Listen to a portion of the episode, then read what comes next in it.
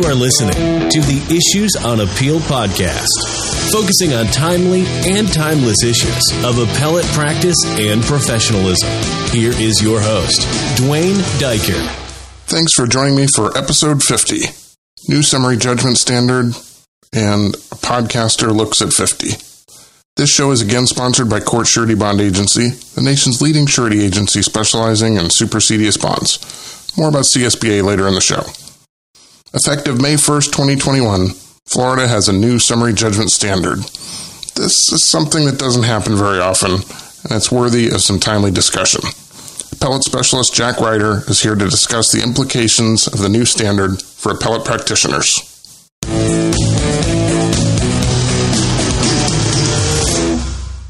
So, Jack Reiter, welcome back to the Issues on Appeal podcast. Thanks for joining us tonight. Thank you. Happy to be here. So I wanted to talk about the uh, about summary judgment. Uh, it's it's not often that uh, we change our summary judgment standards. So it seemed like something that particularly relevant to appellate uh, practitioners and something that we should talk about. And uh, and you volunteered to do that, so thank you for that. Happy happy to help, and looking forward to the conversation and to discussing this issue and the uh, what is, I believe, inevitable transition that's supposed to take place on May 1st to a new standard for applying summary judgment. So let, us go back just a little bit historically um, and talk about, you know, there's, I guess there's always a tension with the summary judgment rule uh, between, you know, the efficiency of, of resolving litigation without a trial and and depriving people of their day in court. I mean, I guess this is a, this is a push pull that we've always had to deal with. Well, that's true, Duane, and I think that there is this inherent tension because on the one hand, the there's this notion in Florida jurisprudence that everyone has a right to have their day in court and the right to a, a, trial by jury under those circumstances where it's appropriate and warranted and requested. And then along comes this summary judgment, which effectively allows the court to adjudicate a matter as a matter of law and decide that there's no issues to be tried. And so I think there is that, as you put it, a tension between the notion of maximizing efficiency and disposing of those cases that are appropriately adjudicated by summary judgment and the right to have a trial by jury where there are disputed issues of fact.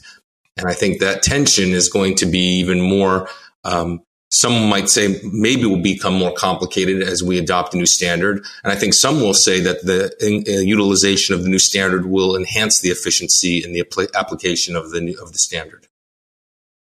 I don't want to spend too much time on the on the history, but just to sort of put this in context, it, it sort of surprised me when I started looking back at this that the the summary judgment rule is not really that old in Florida. I was uh, thinking, you know, around uh, the 1950 or so that the Florida rules first permitted a summary judgment, and it seems like at, at that point the standard was was quite a bit more loose than what we would be used to now. I think that's true, and there are some early summary disposition or summary judgment cases where we see a lot of the development and evolution of the language that we sort of take for granted now when we talk about genuine issues of material fact and how courts would examine whether or not a matter was appropriately adjudicated by summary judgment. For example, back in 1951, as you mentioned in the 50s, there was the Boyer versus Dye case, um, which the Florida Supreme Court talked about the fact that, and, and there's some interesting language from that case where there was a summary judgment that was granted. And there, the Supreme Court talked about the fact that it is a basic and fundamental basic and fundamental that a right to a trial presupposes a real and genuine issue. And they referred at the time to Equity Rule 40.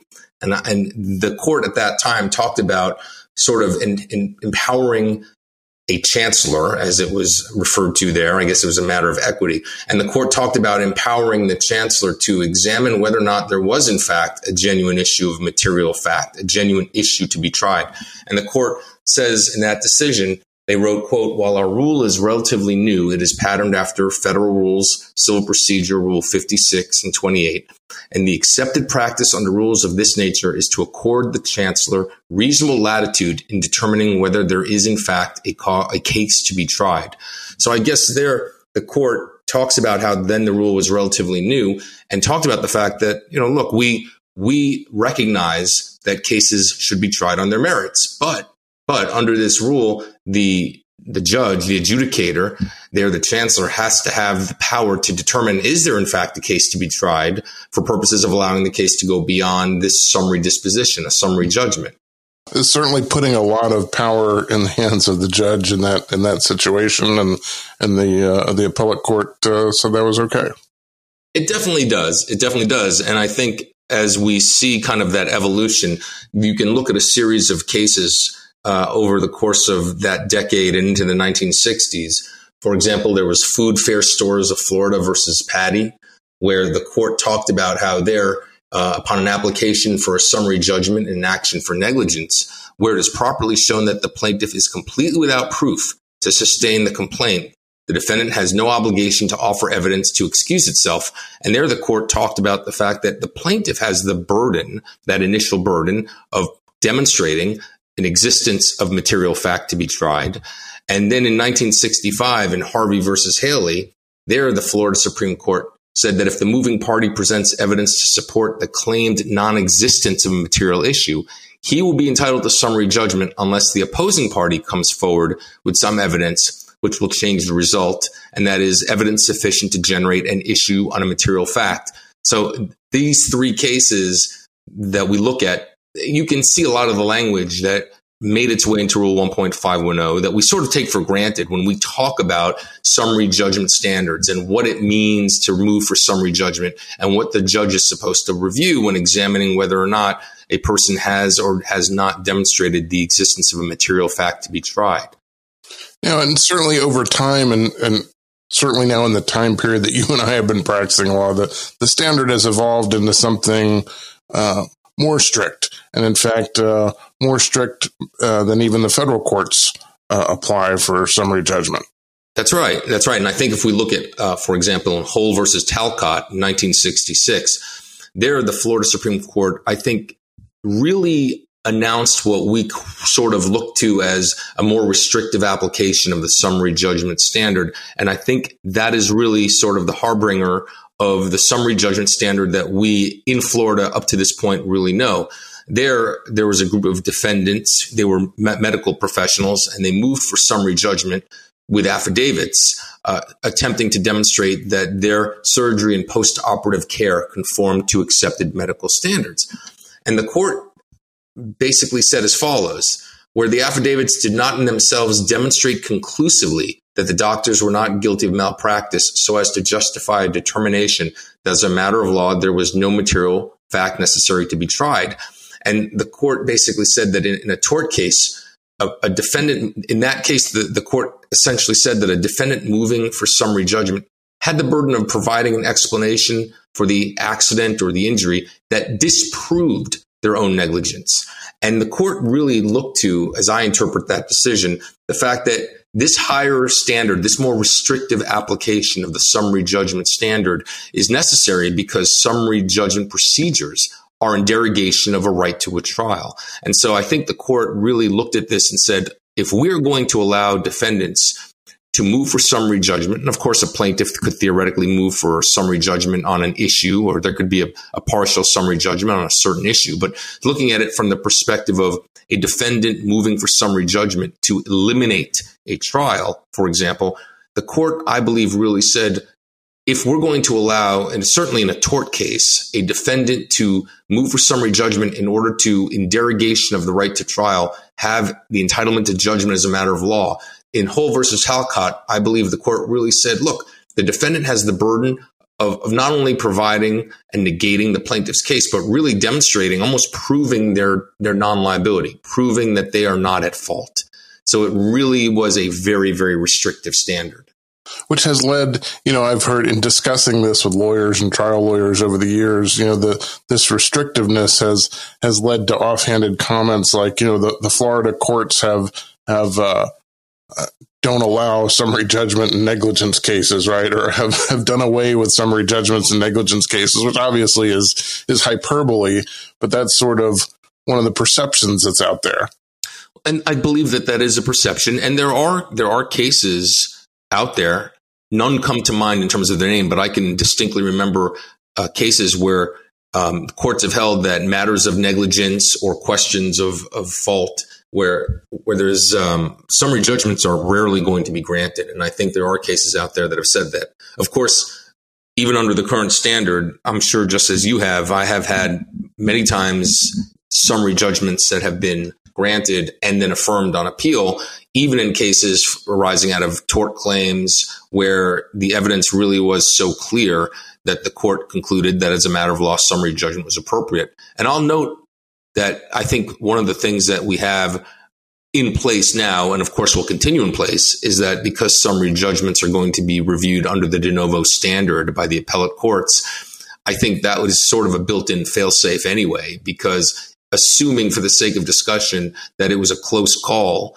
well, the appellate court will review it de novo, and therefore a person who believes that a summary judgment should not have been granted is going to have another opportunity at the appellate level under the de novo standard with inferences being construed in that person's favor with respect to trying to reverse a summary judgment. So that protection exists under the current standard and it'll exist under the new standard once it's applied. Today's show is sponsored by Court Surety Bond Agency, the nation's leading surety agency specializing in supersedeas bonds. If you have a client needing to stay enforcement of a judgment in Florida or any other state or federal court, contact CSBA. They can be reached at 877-810-5525 and their contact information is always in the show notes. I'm thrilled to have a great company like CSBA as a longtime sponsor of the podcast. CSBA is a national agency that assists with court bonds all over the United States, but has extensive experience in Florida. I suggest you take a moment, visit their website, courtsurety.com. It's full of valuable resources, including a state by state guide to appeal bond requirements and a comprehensive FAQ on collateral, underwriting, and the application process. The next time a client needs a supersedeas bond, please give Court Surety Bond Agency a call. These folks are experts in this area They'll guide you and your client through the process, giving you one less thing to worry about. As we record, the deadline for the imposition of the new summary judgment standard is, is looming for May 1st. You know, how, how did we get here? How did we get to this position?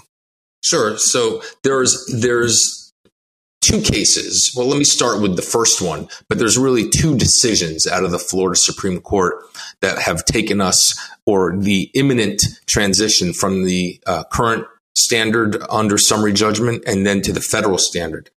So the first decision that came out that I'll discuss is Wilsonart versus Lopez, and that's at 308 Southern 3rd 961. Uh, and that's a Florida Supreme Court decision that came up from the Fifth District Court of Appeal on a question certified as a matter of great public importance. Uh, it's an interesting case because the case did not, in of itself, suggest that a new standard for summary judgment should be adopted. Uh, what's interesting about that case is that there was a vehicle accident and the trial court viewed a video, some sort of video evidence. And I actually looked online to see if I could find the video, but I couldn't because I was intrigued. But the trial judge watched this video and concluded that it flatly contradicted testimony from the eyewitness and completely undermined the plaintiff's expert. And so the judge noted that the evidence, there was no evidence the video was altered or tampered with. And so the trial court entered summary judgment and said, you know, when you're, I'm looking at this video and this video completely contradicts the, the witnesses, summary judgment was appropriate. So it goes up to the Fifth District Court of Appeal, and the Fifth District reverses.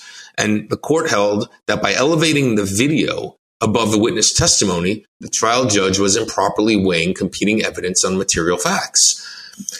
Which is a fascinating, fascinating to think about because here you've got as our world transitions into a time where everything is recorded and there's cameras everywhere, and we've become very accustomed to the fact that if there's something that happens anywhere in the world, it's going to have some sort of video people have now in their cars. They have webcam or uh, dash cams. And so we've got a lot of things that are being recorded. And the fifth district and the trial, uh, the fifth district sort of notice, notes this in their decision.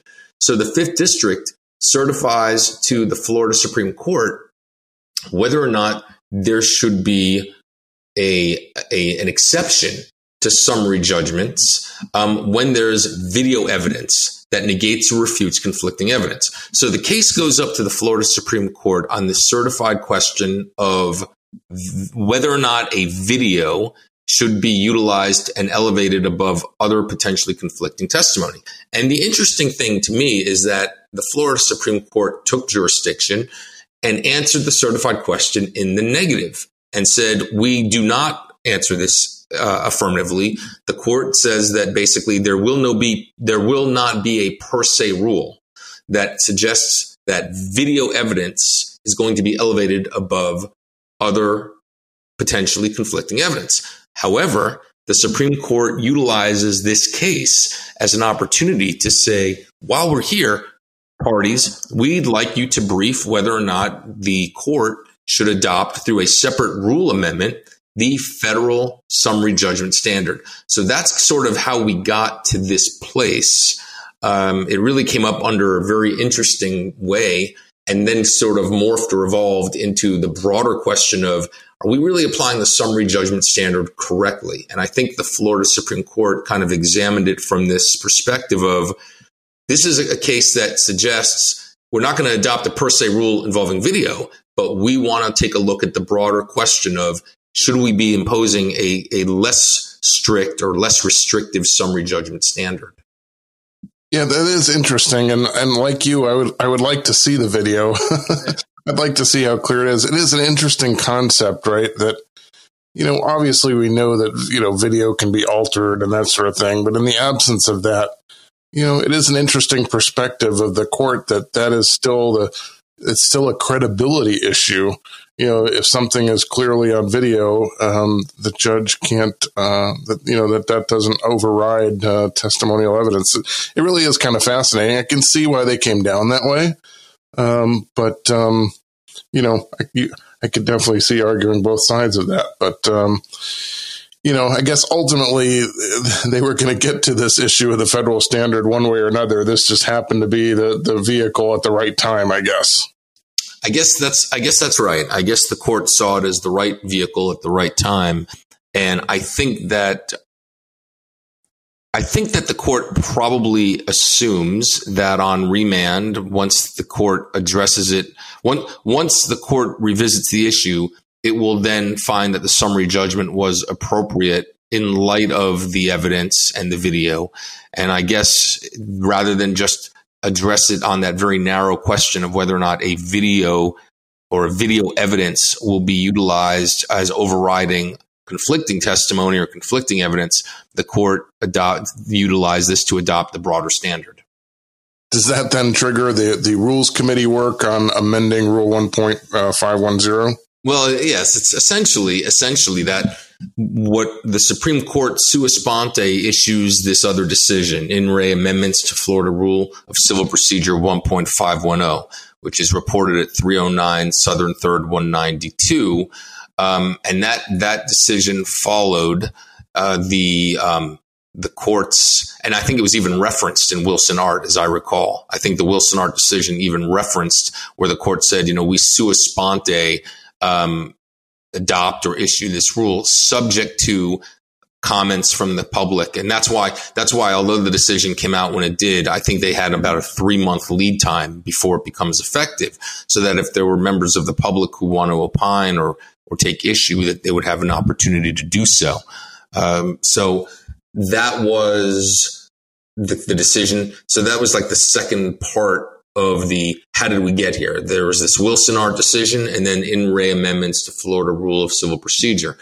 And that is another fascinating decision because it really, the court really describes the differences between Florida's application of the summary judgment rule and the federal courts as the court describes the intent to modify, to amend Rule 1.510 to explicitly designate that the court will um, that courts are to apply the federal standard applied under these federal cases, Celotex versus Catrett, Anderson versus Liberty Lobby, and the Matsushita Electrical versus Zenith Radio, just by short form.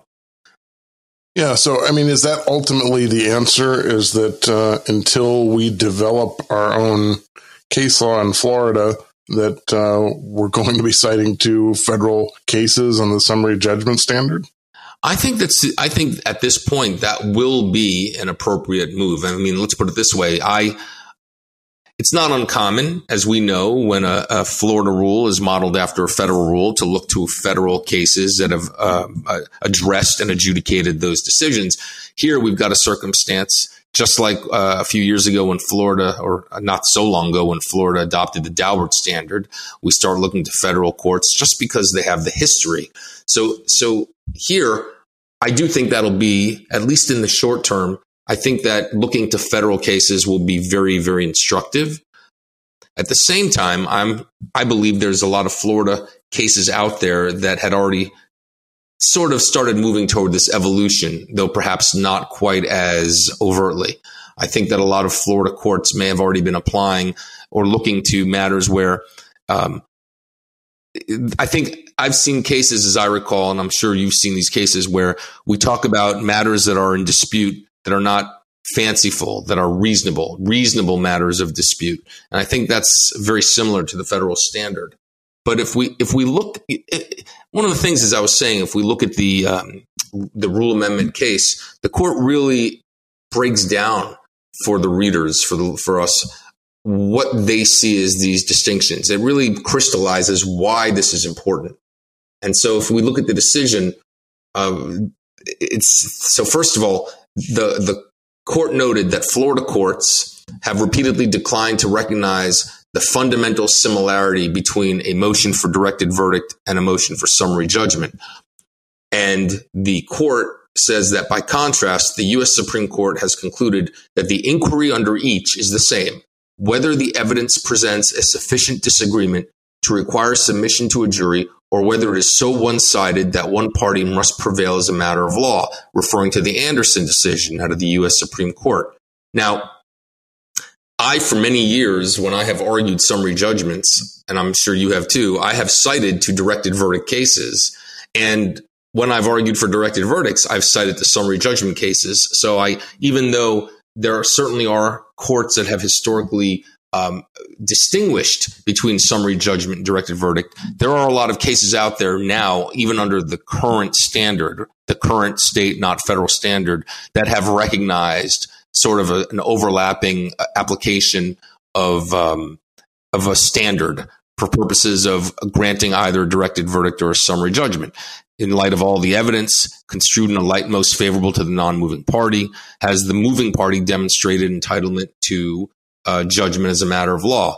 I've always articulated a directed verdict and summary judgment standard along very similar lines, and I think now the court is recognizing that very officially similarly with the second point that the Supreme Court talks about, they they really and I think this to me is the most significant change. Mm-hmm. That is the idea that no longer does the moving party have to conclusively disprove the non-moving party's theory of the case in order to eliminate any issue of fact.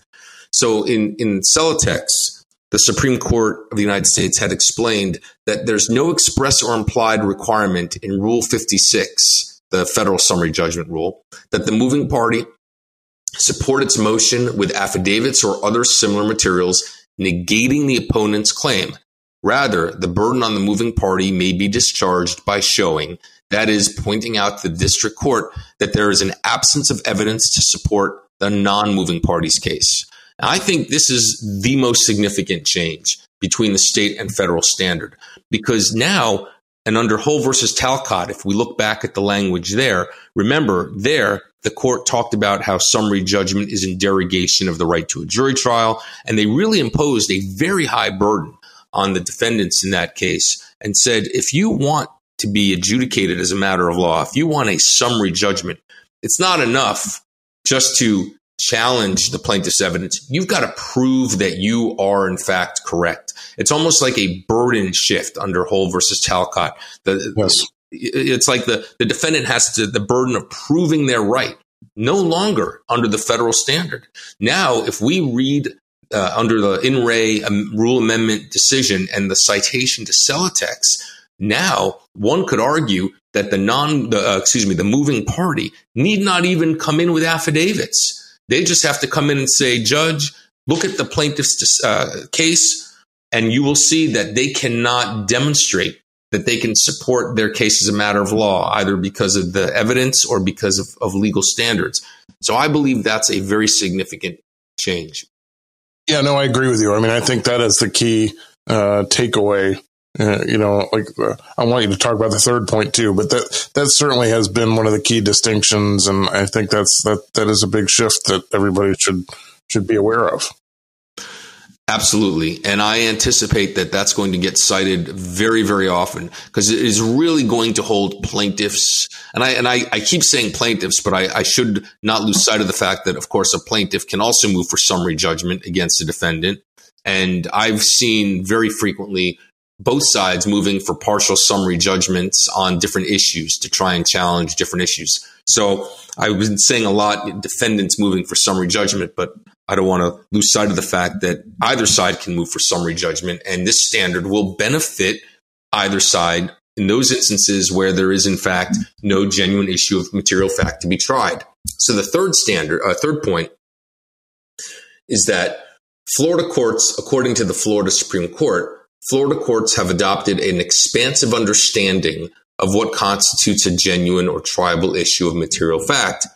And Florida courts have declined to grant summary judgment if the record raises even the quote slightest doubt unquote that material issues could be present.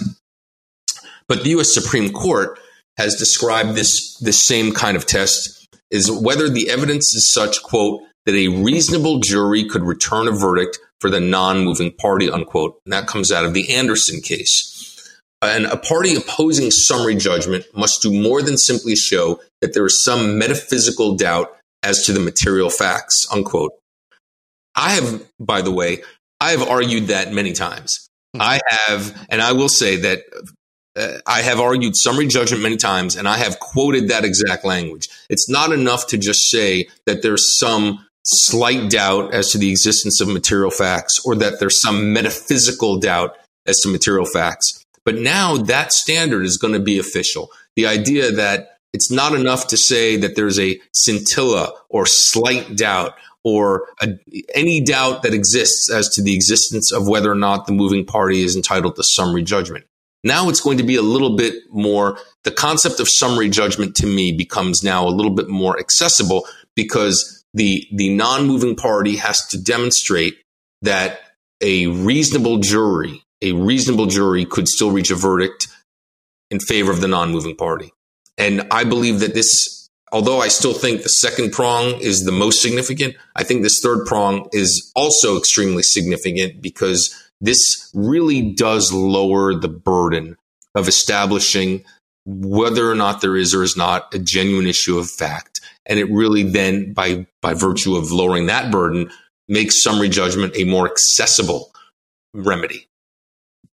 I, I, I like that phrasing it makes summary judgment more accessible. that's uh, I like that. That's you know that's descriptive, and I think that's uh, appropriate. Yeah, it's. I think that's a. I think it's a way to look at it. I, I think that. I also think that trial courts generally will be more willing to grant summary judgment under the new standard, not just because it's it's less restrictive or less strict, but also because it provides a little bit more flexibility in terms of app- applying or examining the record. Because now a trial court isn't supposed to just say, a trial judge is not supposed to simply say, is there the slightest scintilla of doubt?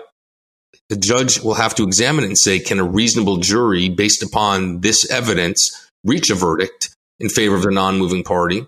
Or the or is there in fact um, has the plaintiff or or the I'll say the non-moving party able to demonstrate by virtue of the record that there is in fact an existence of, of a genuine issue that is reasonable. So it will, um, I think it'll, like, like I said, it will be more accessible.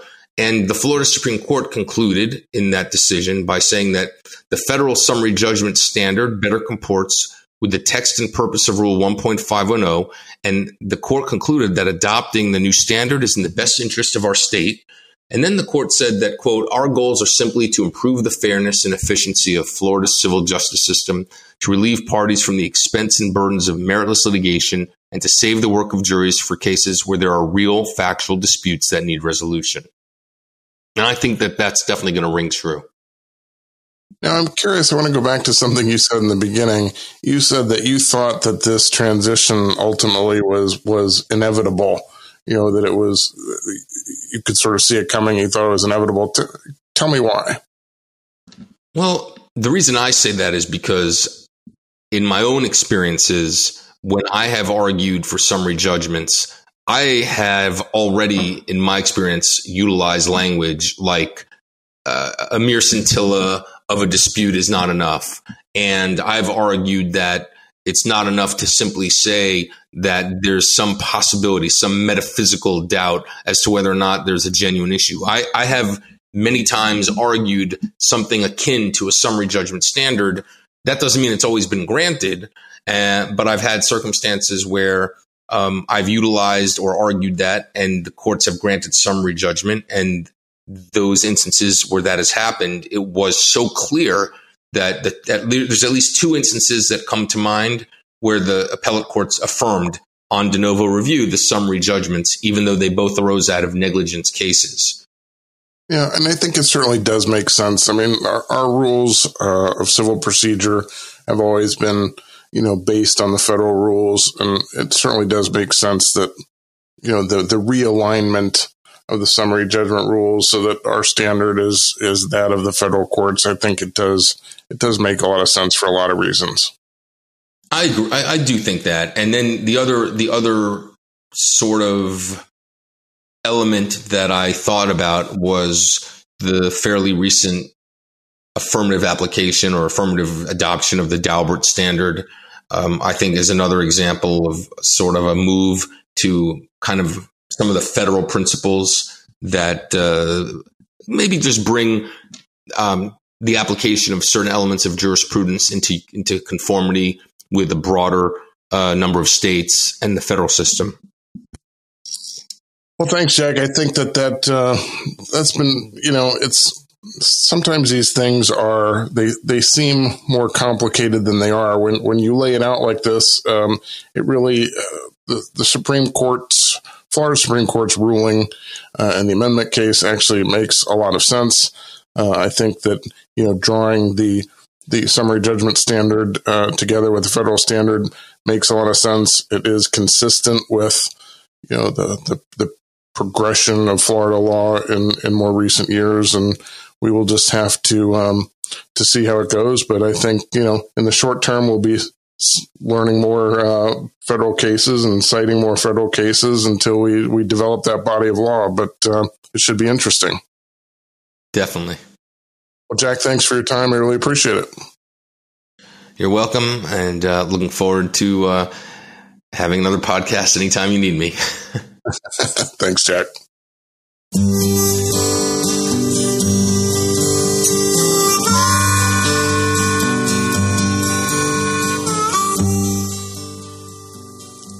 This is episode 50 of the podcast. What is it about people that we have such a fascination with looking back, reminiscing?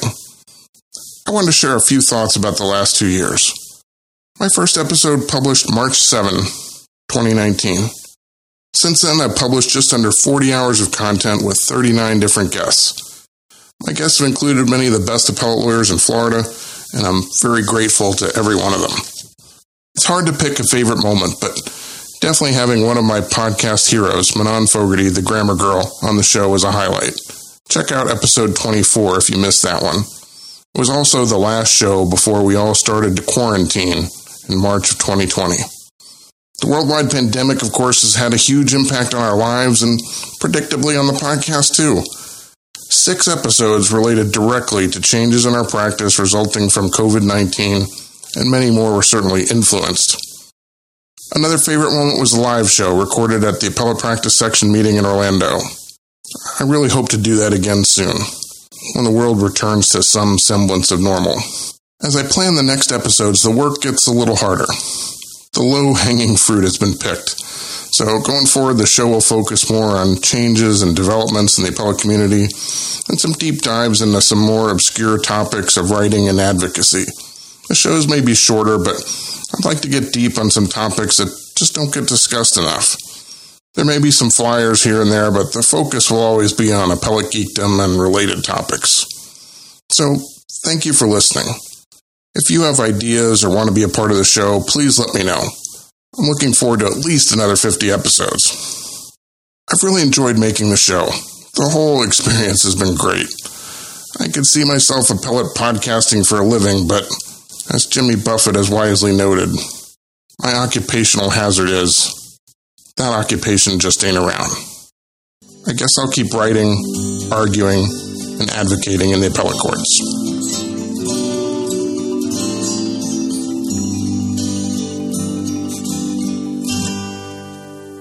Thanks again to Jack Reiter for being my guest on the show.